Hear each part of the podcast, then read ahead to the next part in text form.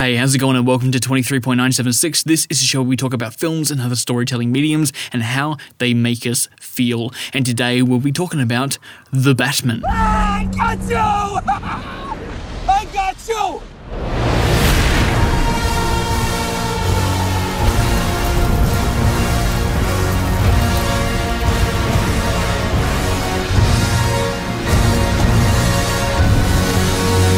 I just want to jump straight into this because I have a lot to say about the film and I kind of want to keep this concise but also detailed and just have a light conversation about this film um, and trying to uh, really elaborate on what I'm trying to get at with this because I have a lot of interesting thoughts sort of in the direction of this film. I love Matt Reeves' work on the Apes films. I'm a big Apes fan. Uh, just his work on, on Dawn of the Planet of the Apes and, and and and War for the Planet of the Apes. Those are just some of my favorite sort of big blockbuster franchise films. They're sort of peak cinema in terms of just these big money loaded IP based films. I, I'm I'm usually sort of a bit lukewarm on a lot of this sort of stuff, but these films just really shine above a lot of modern blockbusters for me.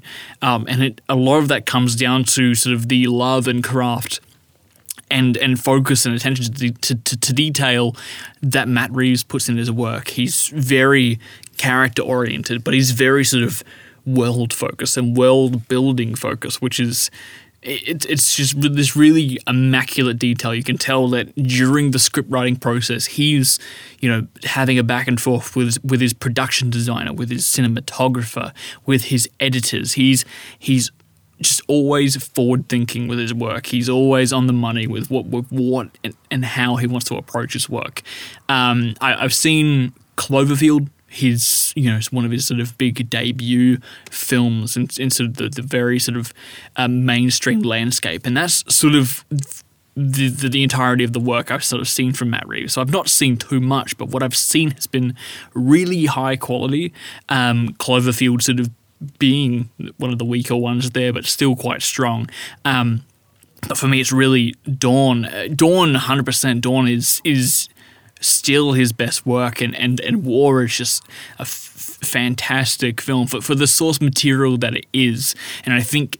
He's almost the perfect guy to bring onto this project because he's able to take the source material that is is sort of originates this from this really old um, and very sort of um, odd material. You know, you have these old 1968 films uh, or this 1968 film franchise, which was centered around a world um, taken over by apes, and being able to approach that material and say let's let's see how we can really sort of realize this in a very sort of mature very methodical and very um, very character driven uh, very humanity driven angle. And that's sort of like the the strong point of those films is that they're about apes. They're about they're about monkeys that take over the world. But it's so driven by um, by a desire to explore humanity. And if you've seen the Batman, um, and I'm hoping you have because I'm, I'm feeling I'll probably get into light spoilers. I would hope that you've seen the film. It'll be quite vague, but I'm sure there'll be there'll be just inevitable spoilers in this. I'm pretty lax with with with how I talk about things, so I hope you've seen the Batman come back. If you if you if you haven't seen the Batman, um, but if you have, man, check out the Apes films if you, if you haven't. Um, Rise was not directed by Matt Reeves, still a very strong film, but then he comes in swinging for that second film and especially the finale as well. Um, this Dawn being definitely the strongest of, of the three.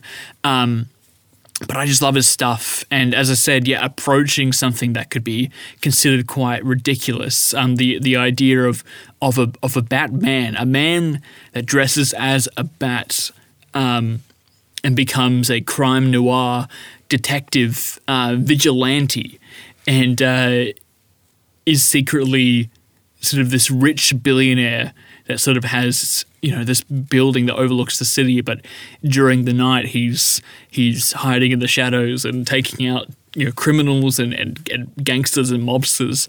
Um, what a ridiculous sort of premise to, to go at, especially you know in its you know, 1966 you know origin uh, movie adaptation and all the way back to its origins in comics. It's always been this ridiculous concept that obviously has been adapted to film and and has been adapted many times in, in, in comic history to to you know, approach it in a more serious manner.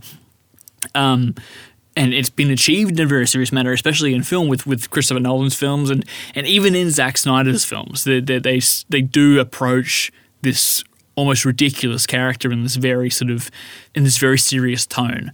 Um, but I still, you know, I still think that Matt Reeves, especially with his work on apes and the way he sort of treats that that material, he's 100% one of the, the perfect directorial choices for this film.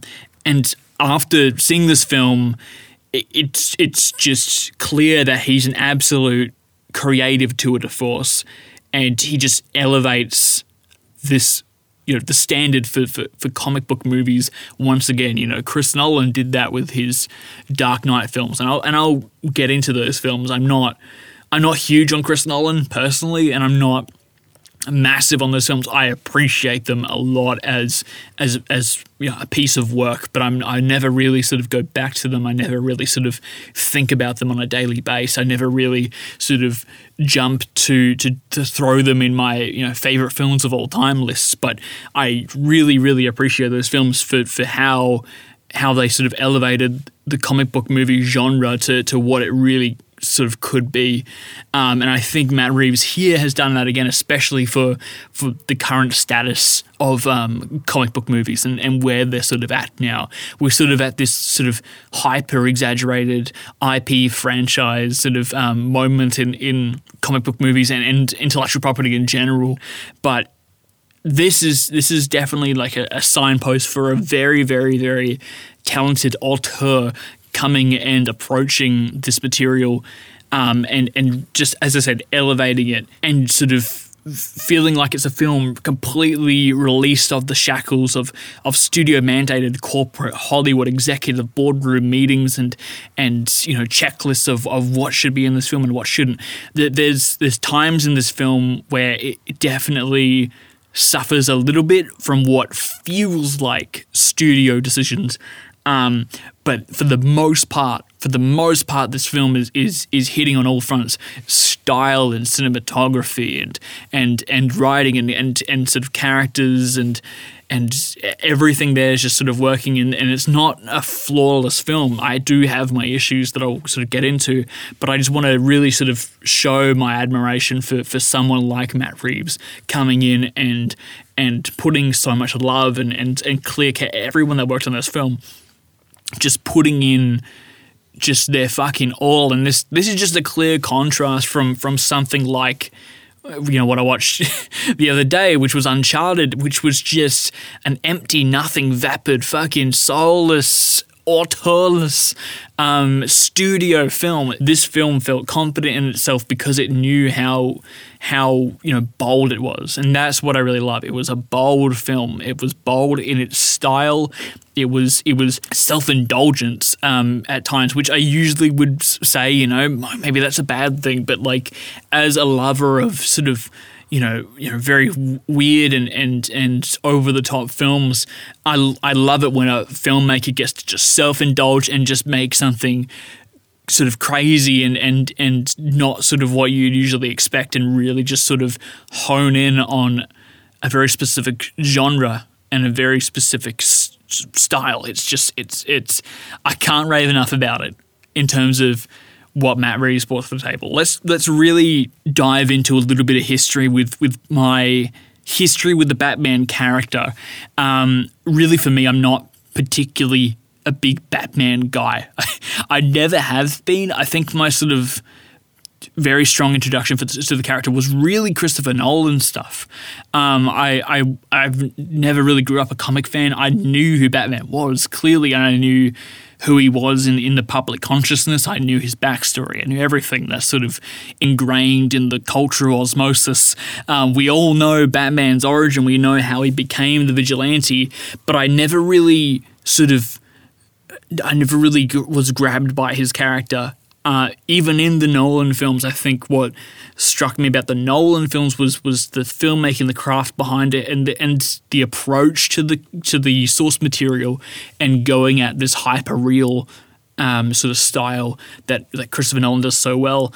Um, and and obviously uh, Heath Ledger's performance in The Dark Knight really, I think, overshadows that film um, a lot of the time for me. And, I, and anytime I think about that film, it's in any scene that, that the Joker's in, which, you know, it, it, it's sort of unfortunate that that's sort of my first thought because it's a Batman movie at the end of the day. And, and, you know, whenever I talk to someone about The Dark Knight, it's sort of, oh, that's that's the Joker's film. That's the Joker's film, which, you know, he's the he's the antagonist. There's sort of a lack of connection that I think I felt with Batman and Bruce Wayne as a character. He always felt somewhat like a side character to me. He was the least interesting part, um, like from you know a character depth perception, like like who he was internally and, and, and what his struggle was. I never really connected with it. It's not that it's not there. It's just that I never felt felt that. I never felt strongly about it. Um, what those films do well, and I think somewhat maybe better than than the Batman is is the the structure. Well, maybe maybe apart from the Dark Knight Rises, but but particularly in in the Dark Knight um, and and even Batman Begins. Um, but I think mainly the the Dark Knight is it's, it's the narrative structure. The narrative structure is so strong and and it's very clear.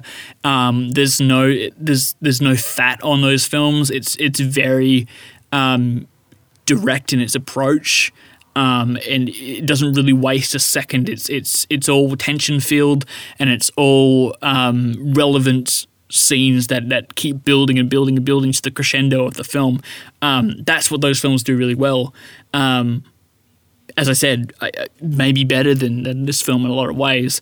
Um, but where it sort of lacks for me is is again connecting to that character of Batman, of connecting to the character of Bruce Wayne, and maybe some some style. You know, I, I think I never really get behind Chris Nolan's style. I've always thought it's big, it's big and it's impressive. I always associate it with IMAX, um, but it's it's never really so cemented for me a a style that I that I'm really into. It's very hyper real, um, and very f- focused on you know real sets, real locations, which I think is admirable. But I don't really, I don't really gr- like. he doesn't really grab me in any way. There's no shots.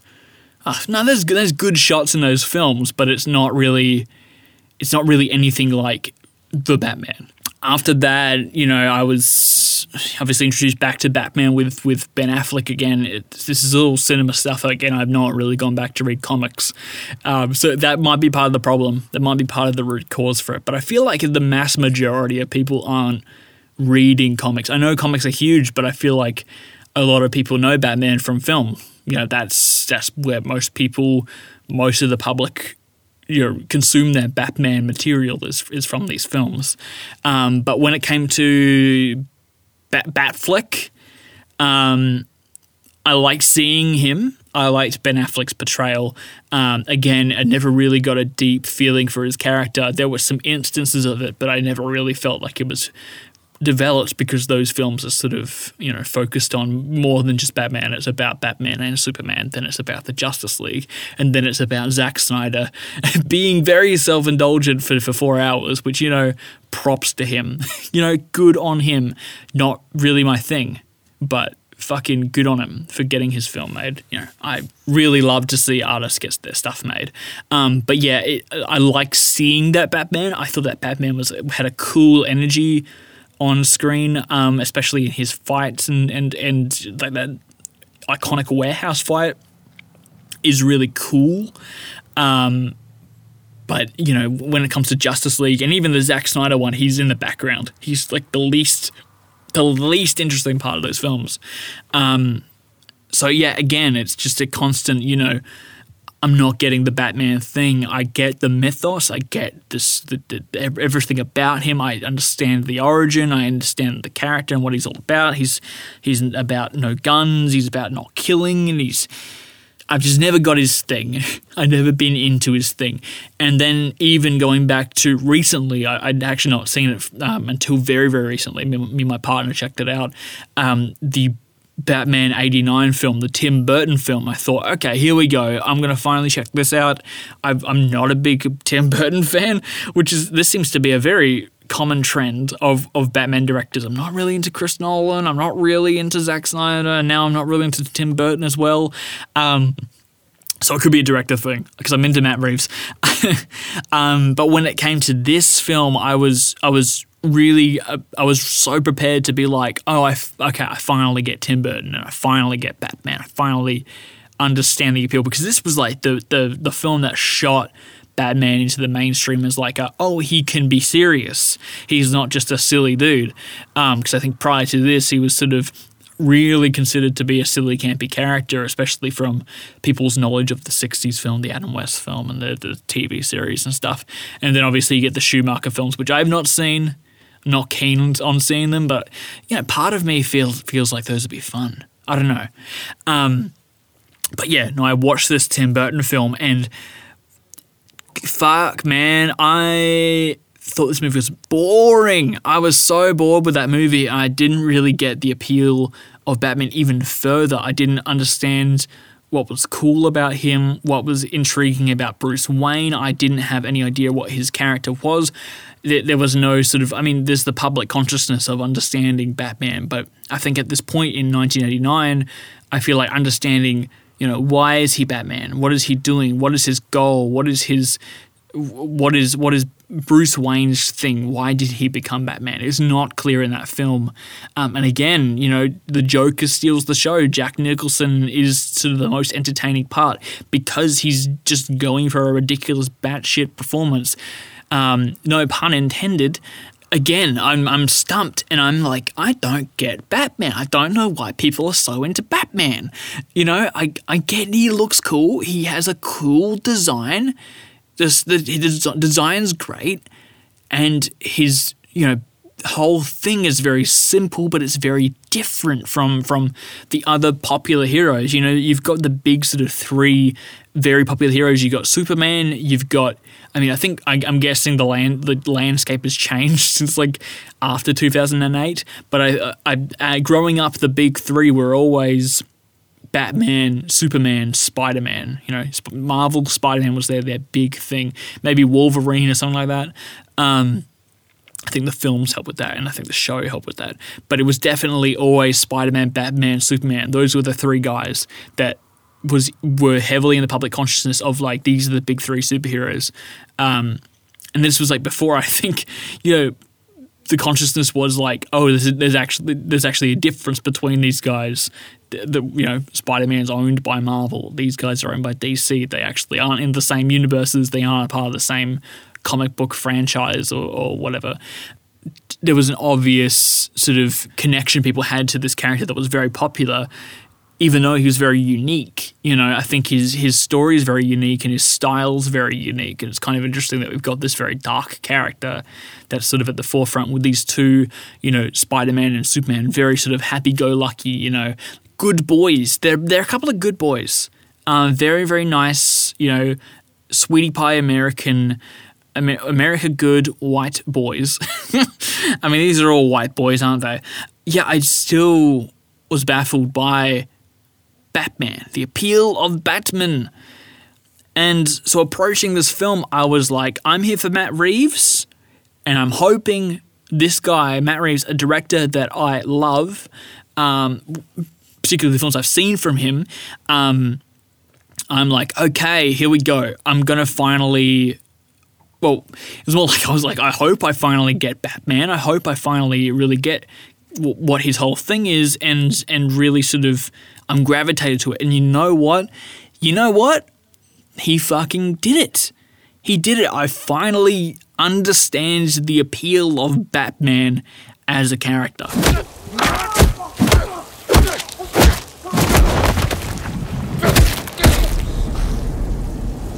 I'm vengeance. First of all, it's it's the way this film skips the origin We don't need it. Batman, his origin. This is the same thing for Spider Man in, in sort of Homecoming in the in the MCU.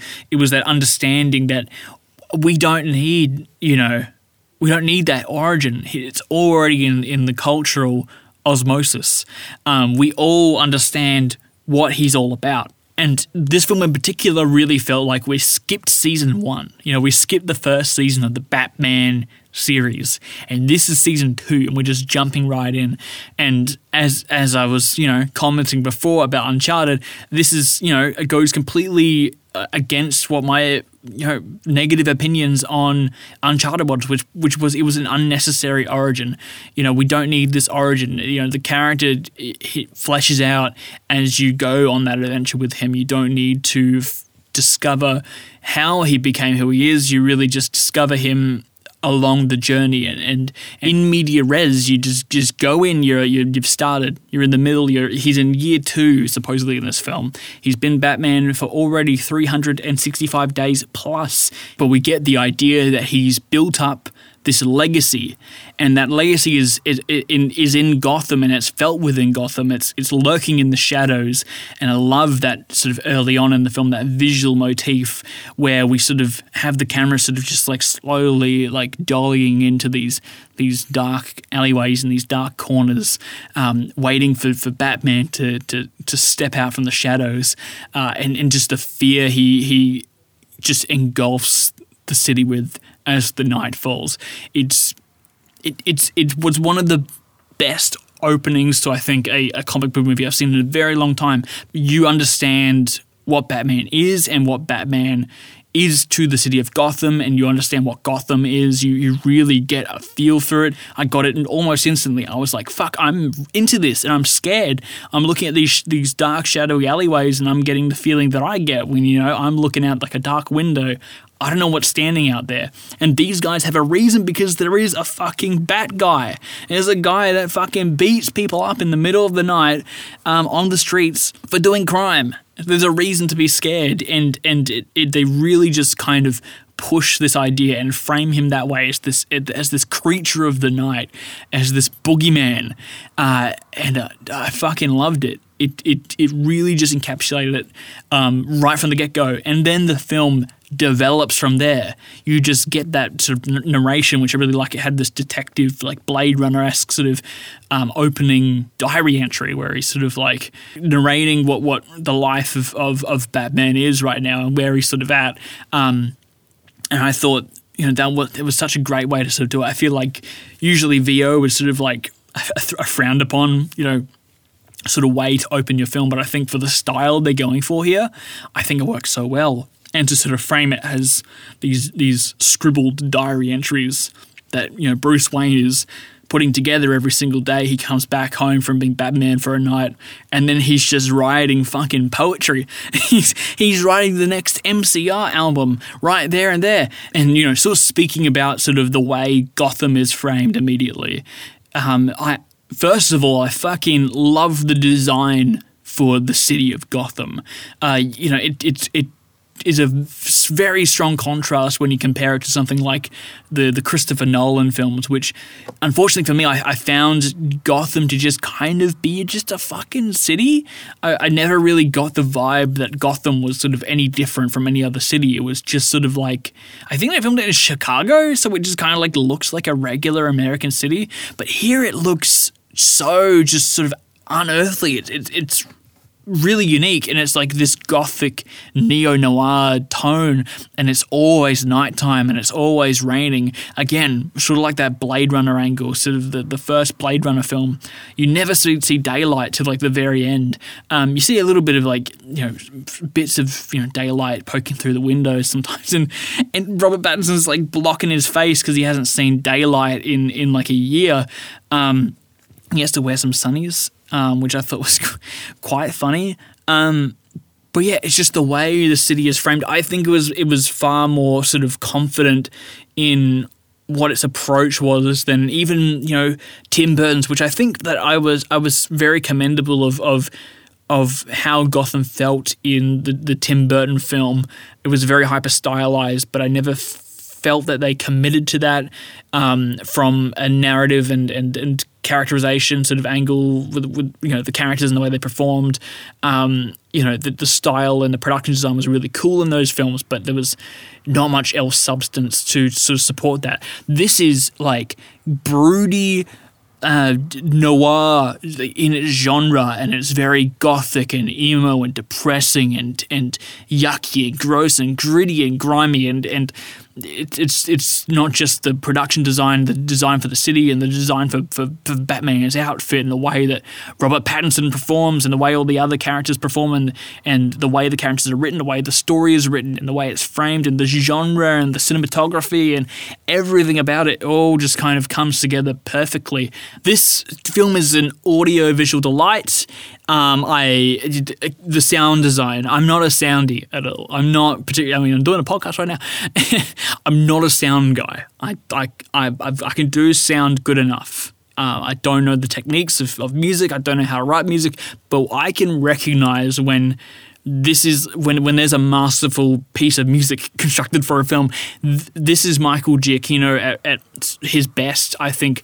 I you know Michael Giacchino. He's been very busy. He's been very busy with a lot of projects, um, and there's a lot of times where I think his work can be very samey, and you can sort of tell that he's doing his best with his project, but it's definitely just like this is another you know blockbuster film score that I'm doing.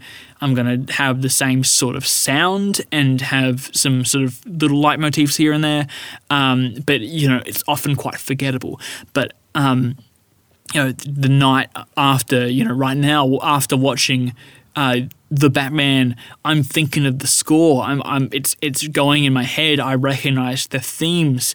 Um, it, it's so um, big and bassy and loud and, and, and also very sort of quiet and, and creepy and twisted in, in, and, and it just complements the style of the film so well. I can't get I can't I can't get that enough out of my system how just every single element is just complementing each other so well. But then we talk about the cinematography, and I think just comparing this straight directly to again, I, I hate to do this, but but to to a, to a Marvel film and, and even like a Christopher Nolan, you know, it's a very different style. It's very clean, it's digital, it's very big and and big wide shots and very crispy, clean you know cinematography and you know that's the same yeah again with Marvel. It's very clean it's very simple it's it's always sort of this you know a cut clean you know ready the process and put through and, and, and send to the cinemas and, and, and go and, and and put it out there and be you know, appealing for the masses. But this is like a strong bold approach to cinematography. It's got texture. You can feel the fucking like grain and grit um, it's got like a life to it, which is you know the, the, the way the camera isn't you know always perfect in its in its focus. Um, the anamorphic lenses and how they distort on the edges and how it's, it's got this really soft focus on the edge and there's this like um, 3D anaglyphic, you know, distortion here and there, and the really, really, really, really, really uh, shallow. Is it shallow? It's shallow, shallow depth of field where everything is just blurry bokeh, um, and and really dark. The, the the fucking lighting is is top notch, and it's always got this really strong consistency of of style that really, again, brings you into the world of Gotham and really highlights production design and, and, makes you feel like you're in a, a different world, a different city. I, it's it's n- not like anything you know when you watch a, a Marvel movie. Oh, that's shot in the street in, in New York City. Oh, that's shot in the parking backlot of a fucking you know studio at, at, at, in Hollywood. You know, this is filmed in San Francisco.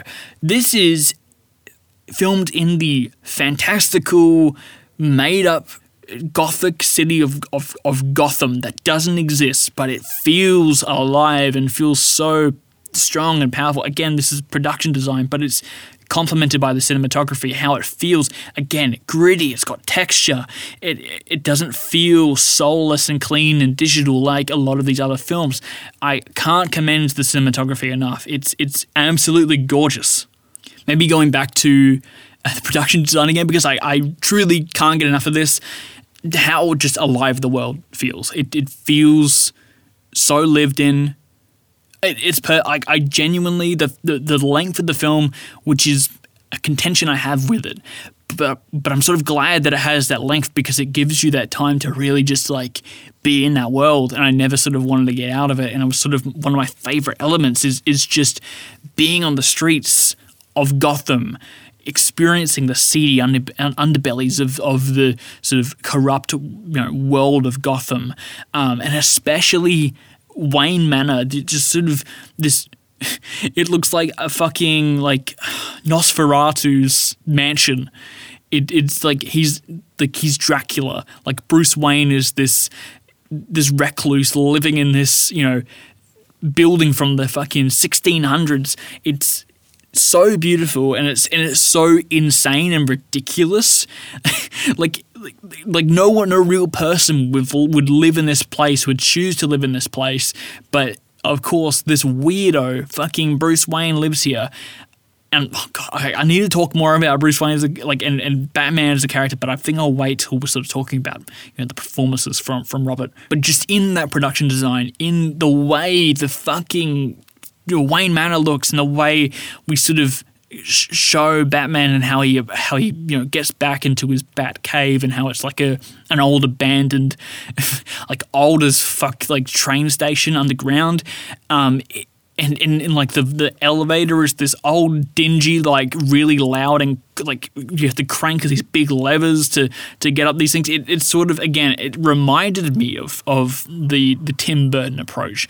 But again it just screams so much confidence because it, it's just what Reeves brings to the table. It just feels it feels so sure of itself, no matter how ridiculous and how how silly um, the premise is. It's like, nah, this is this is serious. This is Batman.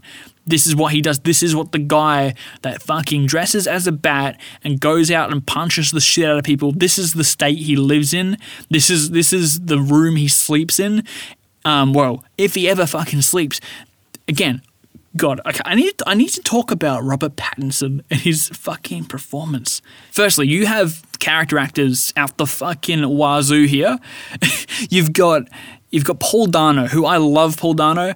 Um, Swiss Army Man, one of my favorite films of all time. Just he's he's so different in this film, and again, in, in like Okja and, and, everything he's been in, he's such a, a unique actor, um, and he's never really had sort of a big blockbuster deal before. He's always been in these smaller films, so it's so strange to see him in this, and it's I think he's gonna be a bit of a weird one for for big movie going audiences to go see because he's He's a he's a funny looking dude. He looks young and and uh, like a baby face guy, but he's got this sort of like very haunting, um, very chilling, uh, you know, performance that he puts on. He's he's he's batshit insane, um, and the he's almost too over the top, um, which you know I have I appreciate so much. You know, it, it's just I'm kind of sick and tired of of a lot of these performances again feeling like they're sort of holding back quite a bit. And it never feels like Paul Dano was ever um, not that Matt Reeves is not directing him, but it never feels like he's ever tr- asking him, hey, maybe pull back a bit. He's like pushing him harder. He's like, nah, get more fucking weird and unhinged. Just just go off, dude. He's he's getting Paul Dano to do his thing and be this character, and it's just I, I adore him in this film. It it gets ridiculous and it gets kind of unintentionally funny at times that it's kind of awkward, but like I just appreciate the bold move to have this actor, had to have Paul Dano be this character, put him in a mask for like 90% of the film and never show his face, and then reveal him to be this like little weaselly, you know, internet troll basically, hiding behind a mask. Um, and the masks come back as a huge theme as well. It, it, it's, it's so good. The themes are really strong in this film as well.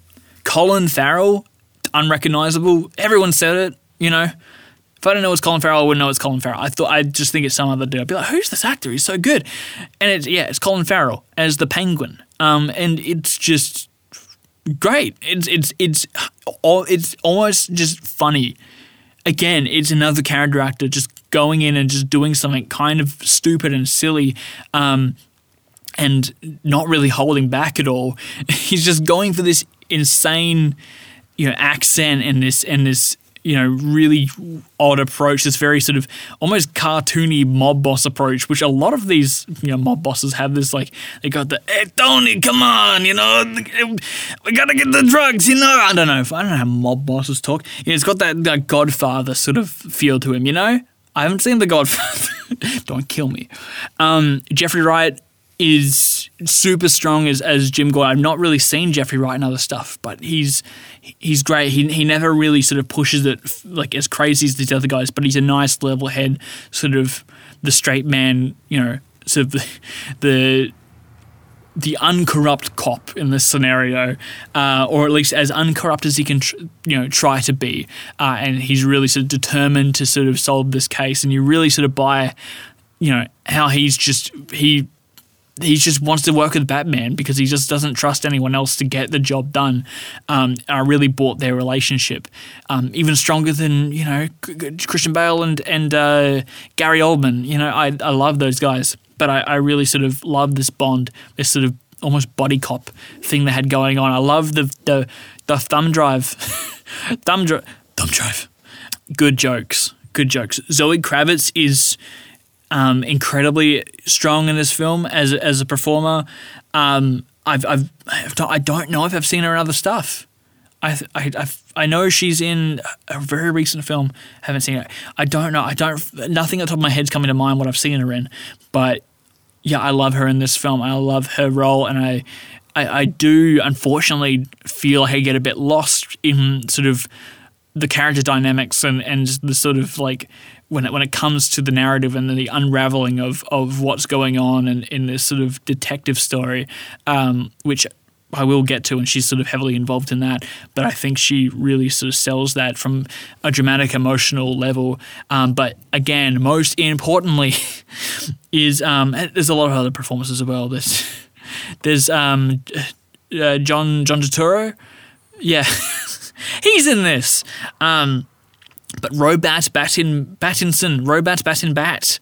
Um, people people obviously, you know, people people people just will come out and just be like, nah, this is the Twilight guy, um, and and not really know sort of the work this guy's put in, especially in sort of the the art film, indie film sort of side of things. He's really sort of been becoming his own, and he's he's really sort of stepped away from the mainstream film world for for you know for a little bit now. I mean, he he showed up in Tenet.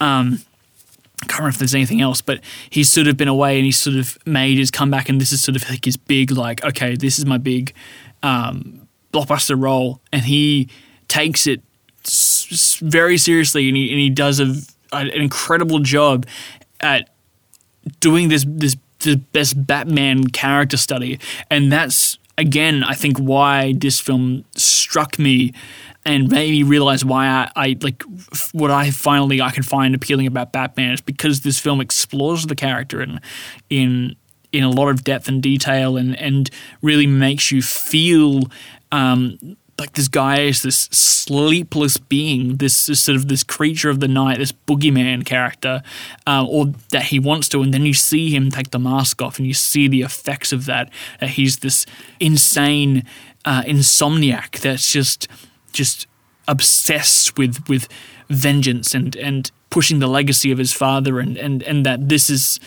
this has gone almost too far, and that you know the character of Alfred. Um, Oh, Caesar, Caesar, um, Andy Serkis. He Matt Reeves bought his boy back. Um, he played. Uh, he, he did the motion capture for Caesar in the Planet of the Apes movies. So I was happy to see him. I was like, oh shit, they got Caesar in this shit. Um, but you can see sort of that concern. You know, he's like pushing away his company. He's um, or, or the or the company he's whatever Wayne whatever Wayne Manor does or whatever the Wayne Industries does. I have no idea what they're about. Um, I, I don't think I grabbed onto that in the film, or at least maybe I forgot that part. um, but um, he was he was a political candidate, and he had the what was it the the thing the thing that was a big deal in this film, and I already forgot the name. Uh, it was a part of the campaign. Anyway, look, that doesn't really matter right now. That's goes into some of my issues with the film, but I finally sort of really understood Batman through uh, the performance that that that Robert Pattinson put into this. He's a fucking weirdo. Um, and I think that's never been something that sort of I've, I've felt that strongly, um, and or that the films I think have been scared of of articulating.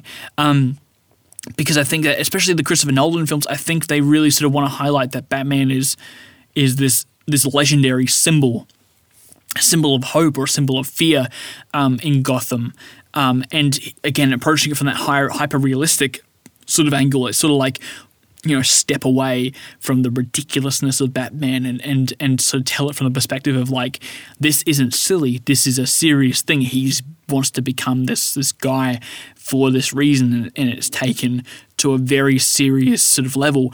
Um, but I think this film, I think the, the great thing this film does is that it embraces the fact that Batman is a fucking weirdo. He's a guy that dresses as a bat and punches the shit out of people at nighttime. And this film doesn't shy away from the fact that that is the most insane shit you could do.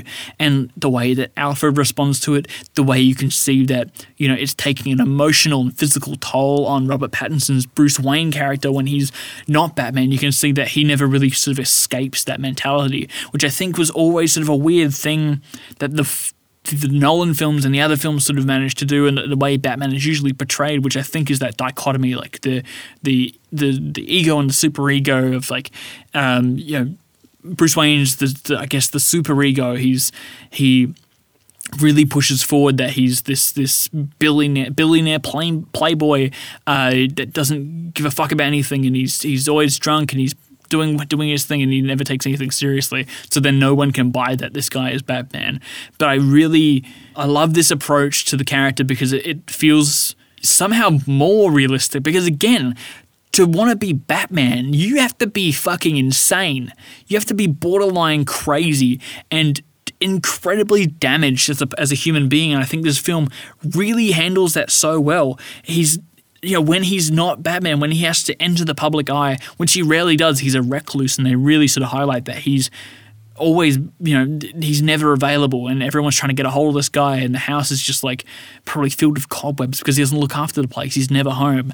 Um, because he's just out fucking punching the shit out of people all the time. But when he's out being Bruce Wayne, he he feels sort of like he's detached from reality. Um, he he feels you know like he hasn't slept in years. He's he's he's so tired and and and miserable and, and broken, and you can sort of see right through that. And I think that especially you know this early in, in Batman's career, he's not going to be so, so on top of it that he's able to just snap his fingers and now he's he's the billionaire Bruce Wayne again. He's struggling with that. He's struggling with this dichotomy between you know, who Bruce Wayne is and who Batman is. And I think this film really plays in the themes of that, especially with the story of Riddler and sort of that reveal um, and that conversation about sort of the mask and, and and putting on that mask is who he really is. And that's when he becomes the real him. And then when he takes that off, when he's back in the skin of Bruce Wayne, he's just fucking lost and he has no direction. And that this whole Batman thing is simply just a way for him to find direction in life and, and to have purpose. You just feel that, and I finally get it. This dude's an alien. This dude's alienated from from Gotham and he's alienated from humanity and he's lost his humanity and he's he's lost his understanding of humanity. He's untethered from humanity in a lot of ways. He's he feels like he's very distant from it, um, and he's he's unable to reconnect with people. He's unable to reconnect with himself, and he's struggling with that. This is the first time I've ever sort of processed that, and the film hasn't sort of shied away. Again, like I feel like the Christopher Nolan films. Even though they're going for this hyper realistic angle, it's it's sort of unrealistic to expect this guy to just be so lax and normal about the fact that he's living like this, that he's going out and doing this every night.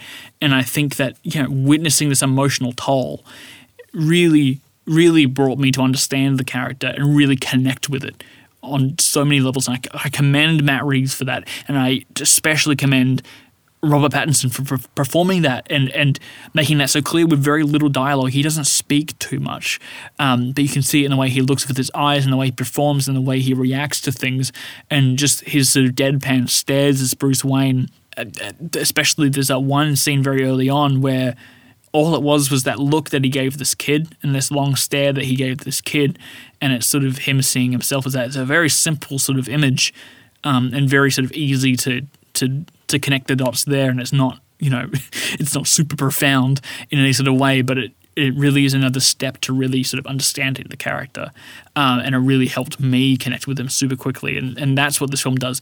The first act is just that incredibly solid. I think this is one of the best first acts I've seen in, in a in a fucking comic book movie in such a long time. It it really got me on board, but. I do have my issues with this film, and I think a lot of that comes down to the narrative. And I did mention this a little bit earlier when I sort of compared it to the Nolan films, which again, I'm not huge on those films. I again really, really appreciate them as a as a piece of filmmaking and a piece of work. Um, but what I think those films do so well is is having a tight, really, really you know, laser focused script, a really strong structure, and a really you know beautiful way of, of building tension. I think that the the the ongoing detective narrative in this film, um, while I found it. You know, it was engaging enough, and I was engaging it pr- with with it pretty loosely, um, and you know, along with its obviously you know, beautiful cinematic language, it did unfortunately have the side effect of making me feel a little bit bored from time to time with the film. You know, I would have you know I would spring up in my seat occasionally to be like, oh, okay, something's something's happening. We're getting new information, and and and, um, and I'm actually sort of engaging with it. But it was sort of weirdly meandering after we sort of got that past that really exciting first act stage. Once we sort of got into the nitty gritty of the investigation, I was sort of drifting through the film a little bit, and I sort of lost my sort of fascination with it once we kind of got stuck into it. Again, there were these moments where I was like, "Oh, okay, here we go." We got something going on. Okay. And then I kept kind of slumping back in my chair and thinking, like, okay, here we go. We're, we're back to sort of this meandery, very sort of bloated, uh, all over the place narrative that doesn't really sort of have this clear focus to it. And I think a part of it is the runtime. It has a very elongated runtime, and there's a lot of intertwining plot lines that that all sort of tangle and weave together and sort of come together and then disband again and then come back together again. And then sort of it sort of fizzles off in, in sort of the last like 30 minutes of the film quite a little bit for me. And really for me it just felt like the film didn't really need to be three hours long. Again i, I, I complimented that sort of that overindulgence and sort of complimented that but i feel like in sort of the narrative structure department, it went a bit too far. Um, and I think there's a little bit too much going on for its own good. I would definitely much rather see a much cleaner cut of the film, a nice, you know, two hours and, you know, 15 ish, two hours and 20 minutes ish sort of cut of this film to really trim the fat off because, again, as compared to those Nolan films, um, especially the, the Dark Knight, um, this this has fat on it. This has some pacing issues. This has some structure issues to it. Whereas those films, oh, again, the second film, The Dark Knight especially, it feels like the perfect trimmed down piece of work that they had and that they put out. So unlike one of my favorite films from last year, Drive My Car, which is a three hour film, but doesn't feel like three hours at all. It feels very methodical and very sort of detailed and, and um, but very laser focused on the characters that you just get entranced with it and you sort of fall into that film and and and it just goes by just like that. It feels like you're just sort of like s- softly um, you know floating with that film and, and then it comes to the to its close really sort of beautifully. Whereas this film it's sort of like oh you know it's like it's like oh here we go we got stuff going on and it's like oh okay here we go. Oh okay there's there's some stuff going oh you know it, it's like it's a bit sort of like bumpy especially sort of in the middle section there. The, the beginning is super strong. Again like I can't keep talking about it enough. That's that opening whatever, like 45 minutes of the film is incredibly engaging stuff. Um, and then the middle, yeah, it's it's just a bit sort of bumpy. And call me caveman brain, but what really sort of brought me really heavily back into the film, where the film sort of came back to life for me um, during the second act, was that big car chase with um, with with Penguin and and Batman. Um, when he brought out the fucking when he brought out the the Batmobile and just the revving engines and the sound really sort of came into its own. The way they shot the, the, the car chase with these you know these locked on cameras onto the on, on like onto the on the onto the actual cars and it was like rattling around and it was just uh, it was so good. I can't put it into words how good it was, and I was I, I, was back on board. That like it shot like a shot of fucking adrenaline into my into my body as soon as that sort of happened, and I was like sort of really back on board with the film at that point.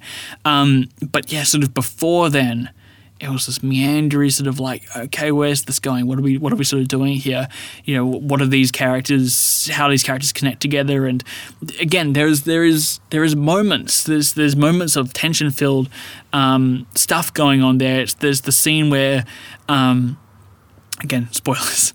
There's there's the scene where the um, def- defense attorney, is the defense attorney, he he shows up with a bomb strapped to his neck and in in a room filled with people, um, and it's sort of this sudden, really big surge of excitement that sort of happens sort of halfway through the film.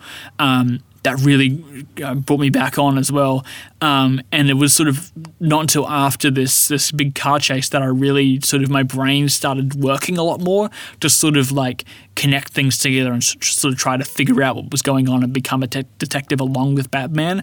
I think this film sort of requires your the utmost attention from you when when you're looking at the actual you know what what's all connect like when it comes to connecting the dots and and finding the significance of certain things. Um, I remember the name of it. It was Renewal. That was the thing I forgot. Um, you know, the, the film sort of struggled, I think, for me to sort of highlight the importance of things because um, you know, they, they mentioned renewal a couple of times. Um, they mentioned the beginning and then they sort of they mention it here and there, and then the fact that it becomes this really really important huge plot point all of a sudden, really for me, um, I, I, struggled to really sort of buy that because I, at that point I didn't really sort of um, process the the true importance that that held on the plot. I thought it was just sort of this background detail that was sort of involved here and there. Um, so so when it was sort of revealed at the importance of what renewal was um, and sort of how it connected to, to Thomas Wayne and, and all these different characters.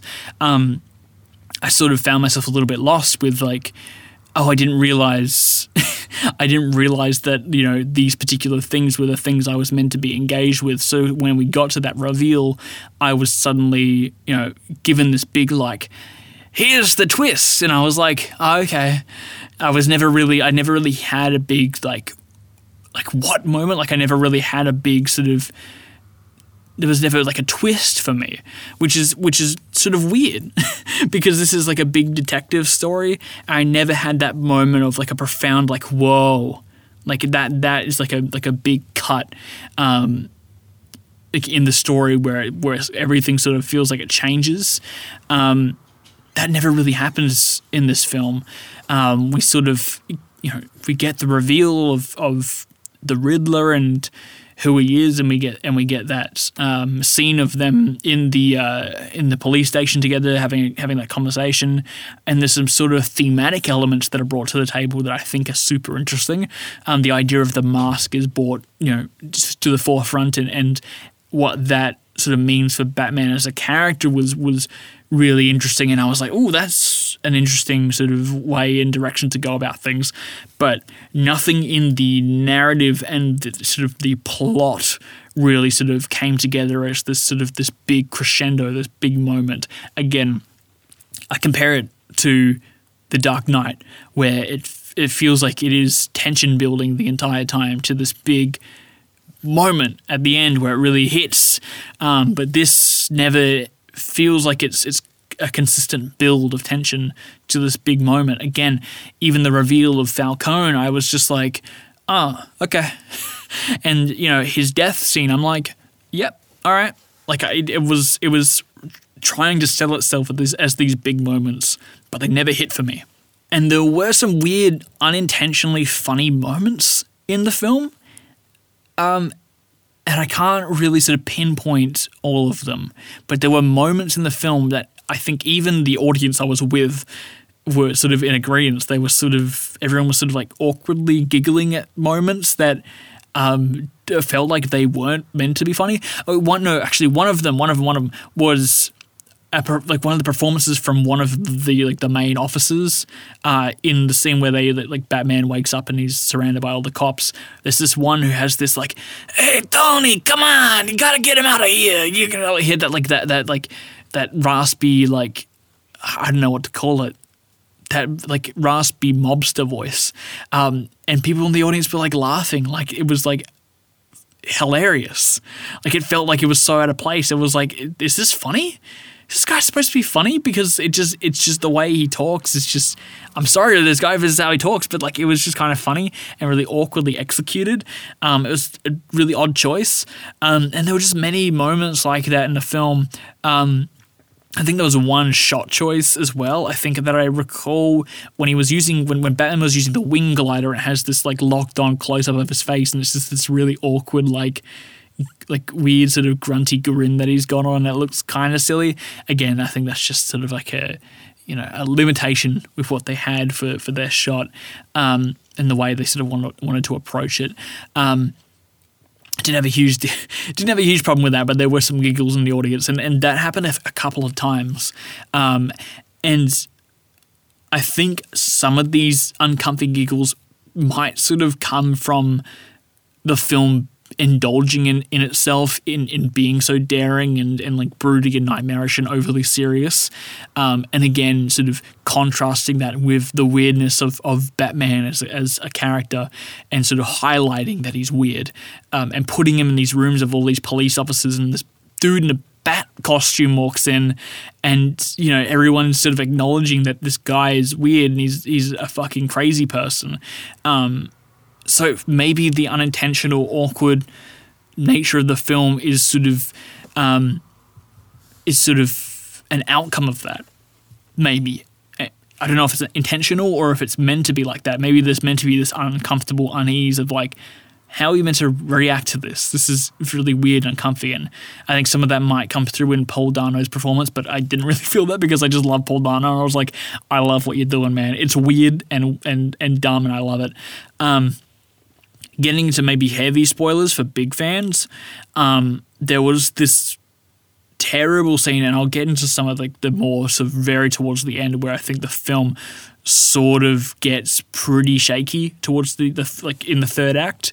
Um, there was one random scene which felt studio mandated, which was seemingly a tease for the Joker, and I just felt like the scene felt really forced in and really uncomfortable and cringy. I know the guy who's playing um, the Joker. He was in he was in Eternals, but I can't remember his name. Barry something, something like that. Um, so I recognize that he's playing the role of, of what supposedly is the Joker, um, but I just found that scene sort of uncomfy and sort of forced in there, and I felt sort of that you know this was this was a, a, studio decision that, that Matt Reeves might not have wanted to do because it felt so different from the rest of the film, and I think a lot of the the third act you know, some of it felt very different to the rest of the film in this sort of odd way. Um, but this scene in particular just felt so much like a um, uh, hey, we've got the Joker. Get excited, everyone. Maybe we'll make a sequel. Um, and well, the Joker will be in there. Um, but it just felt so, you know, putting the Joker in there and putting him in that scene and putting him just sitting there in a cell next to the Riddler, sort of I feel like took away some of the the mystique and the the the sort of the the mysterious nature that is the Joker and that he's sort of this figure that comes out of nowhere, which is which is what I love in the Dark Knight. How the Joker just comes from nowhere. He just he just shows up and he's there and he's there to cause chaos. But here he's just a prisoner in Arkham, so it's like, okay, this guy has existed previously, or did, did has he did he exist during the first year of Batman? Is that what we're acknowledging here? Has Batman gone toe to toe with with the Joker before? I feel like so we've lost some of that mystique of the Joker. But again, I, I trust I trust Matt Reeves if he takes on the second film, if he's interested in a second film. But yeah, that that third act, man, it just really like sort of dragged itself out. There was this moment that happened um, during the final sort of big action set piece. Again, this, this film felt like it could end multiple times, and I, I sort of didn't expect it to have sort of this big, um, booming, uh, literal ex- explosive finale. Again, it's a comic book movie, so of course you're going to have some sort of big action finale, but I sort of almost wasn't expecting it from this film. Um, but it made it, it did make sense. It's not like it didn't make sense. It, it didn't feel out of place narratively. It just felt, you know, in terms of the tone, it felt a bit different from the rest. It felt more comic book superhero movie esque as opposed to this detective story that we had sort of going in the first sort of two acts of the film. Um, but I didn't, yeah, I didn't hate it.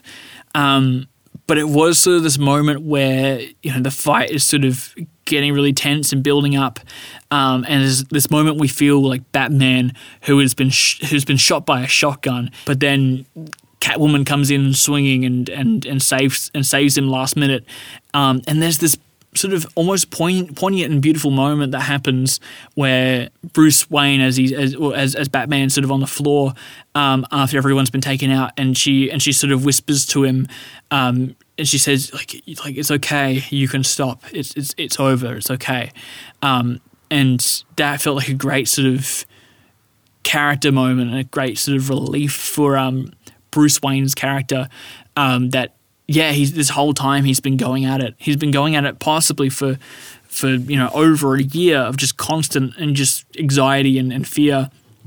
But finally, someone could, has stopped him and said, "Hey, it's time to just take a break, and you're it's, it's okay, it's over." And I thought it was a really beautiful moment for for a fleeting moment. Um, and then she sort of gets tackled um, by one of the guys again, and then he shoots himself with, with, with adrenaline and and sort of pummels him in the face, and and I'm like, okay, is this going to be the end of it? And then more stuff happens. He falls off the the edge of the like of, of this like scaffolding that they're on in this sort of really dramatic way, and I'm like, okay, I, I thought we'd already done the oh no, Batman's dead moment, or oh no, Batman's he's been shot, and now he's like, oh no, Batman's fallen in the in the water, oh no. It it it just kept doing these moments of like, oh no, Batman. Like I was like, okay, can we can we can we get to the point here? Like it, it just felt like it was just. It was like, ah, oh, we're ending. Oh no, we're not. Uh, okay, we're ending. Oh no, not Batman. Oh, okay, we're of. It, it kept doing that.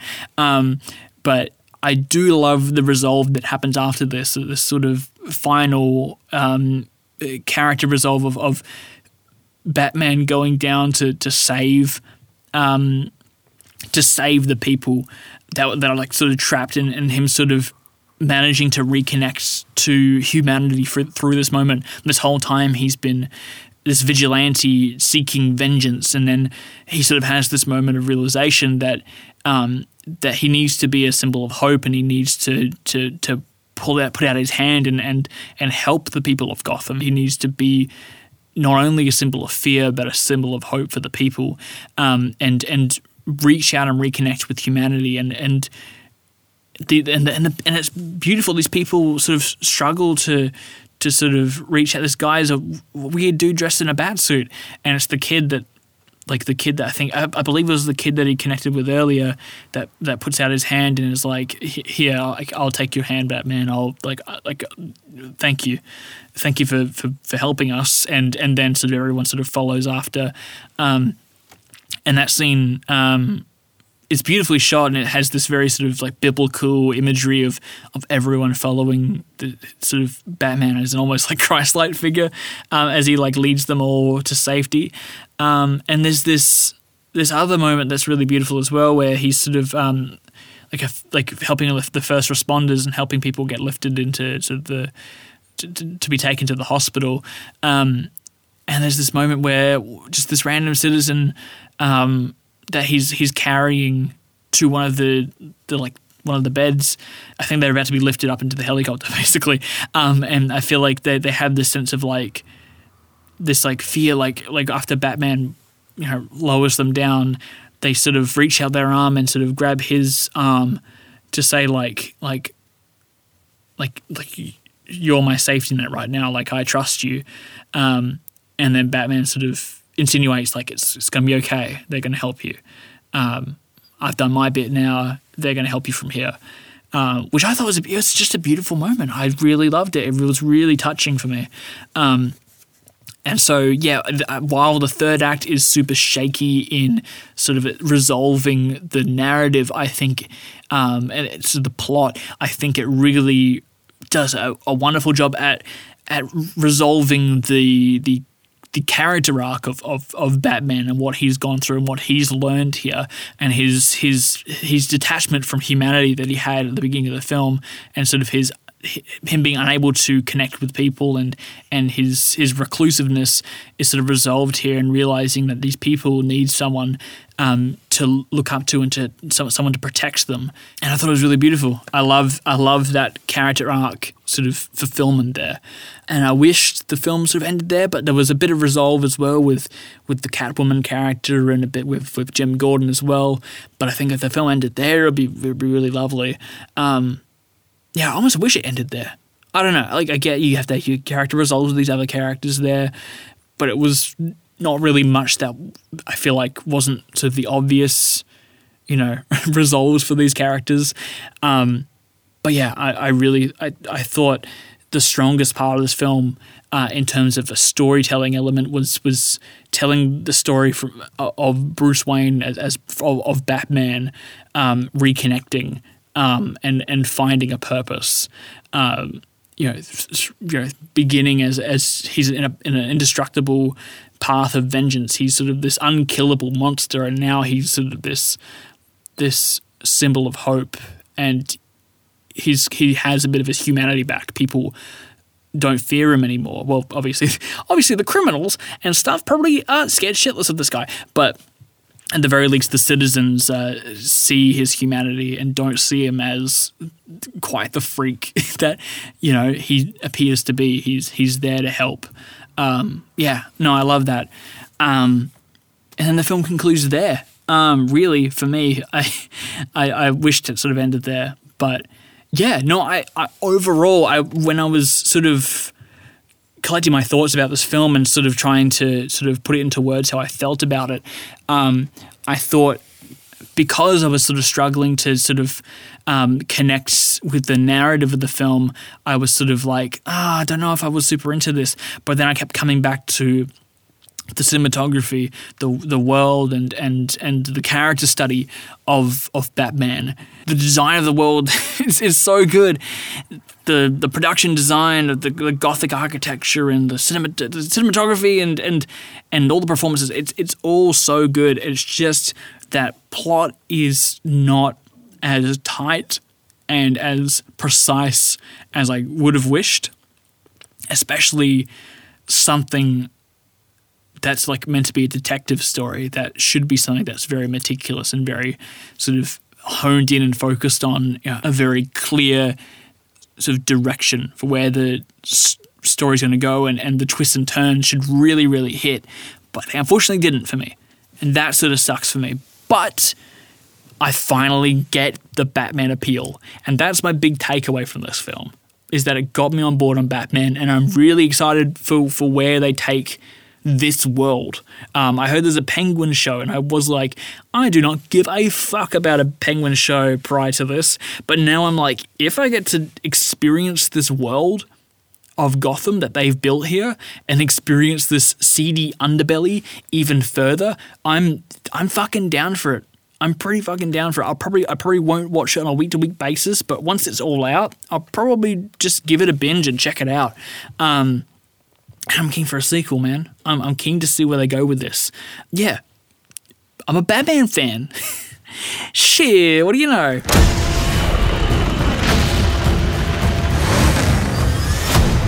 Whoa! This guy's crazy! So in the end, I left it at a solid 8 out of 10 over on my Letterboxd.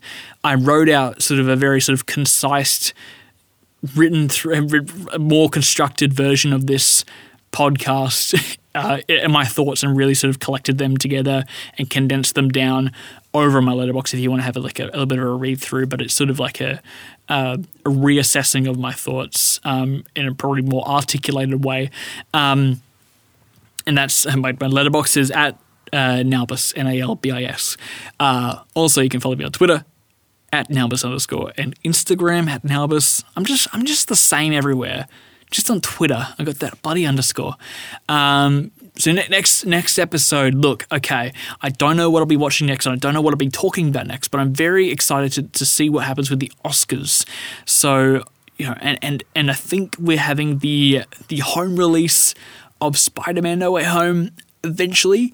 So I'm kind of keen to revisit that and sort of collect my thoughts on that and finally actually do an episode on that uh, because I was very reluctant to do one uh, previously after my you know cinema experience. Not that it was bad. It was just it was just um, I was sort of not too sure how to approach talking about it without sort of addressing sort of the the intense fan reaction to the film and I really wanted to sort of figure out how I felt about the story, and I felt like I didn't have my my full thoughts all put together. Like, what is what is the actual the film and, and storytelling? How does that come together, and how does that sort of work for me? Um, and I hope re rewatching the movie sort of helps me with that. Um, but other than that, I'm excited to see what films are coming out soon. We got Sonic so excited. Cinematic masterpiece Sonic 2. Um, Everything Everywhere All at Once. I'm so excited for that film to come out. We've got Avatar 2. Oh man, Avatar 2. So excited. Oh, oh, oh. Um, Attack on Titan. Uh, I'm I'm all about Attack on Titan right now. If you've never watched Attack on Titan, I'd get on that right away. Just just just watch Attack on Titan, man. Um, I'm very excited to rewatch the show, but the show is is very close to its finale, like it's coming to an end, and, and I'm very excited to finally actually really talk about that show, possibly in a podcast episode, but also I want to construct a um, a nice little video essay um, looking at it from a Freudian angle. Um, I'm really excited to look at that and, and sort of um, really look at the show from a very different angle to what I think most other people are looking at it from. I've not really seen many people talk about looking at it from you know a Freudian perspective. So I'm I'm very keen to sort of approach it that way. I'm not really a I'm not really a Freudian expert at all, but it's a bit of a challenge for me. Um, and I love the show so much. Just watch it, man. Just watch it. Um, yeah, excited to talk about that. Excited to talk about more films. I'm back, baby we're talking about movies, and I don't. Hopefully, I don't take a big break from this podcast again, and we stay more consistent. I'm going to the movies more. I'm going to the cinemas more, and I'm excited to watch more new movies. Um, I sort of avoid watching a lot of new movies as they come out, but you know, movies that drive my car and movies like The Power of the Dog really like jumping at me, saying like, "Wow, like good shit is coming out." Um, it, it's making more me more excited to actually just check out stuff as they come out. Um, so I'm keen to do more episodes of this podcast and keep it going. All right, thanks for listening, everyone. Uh, stay safe out there. 177.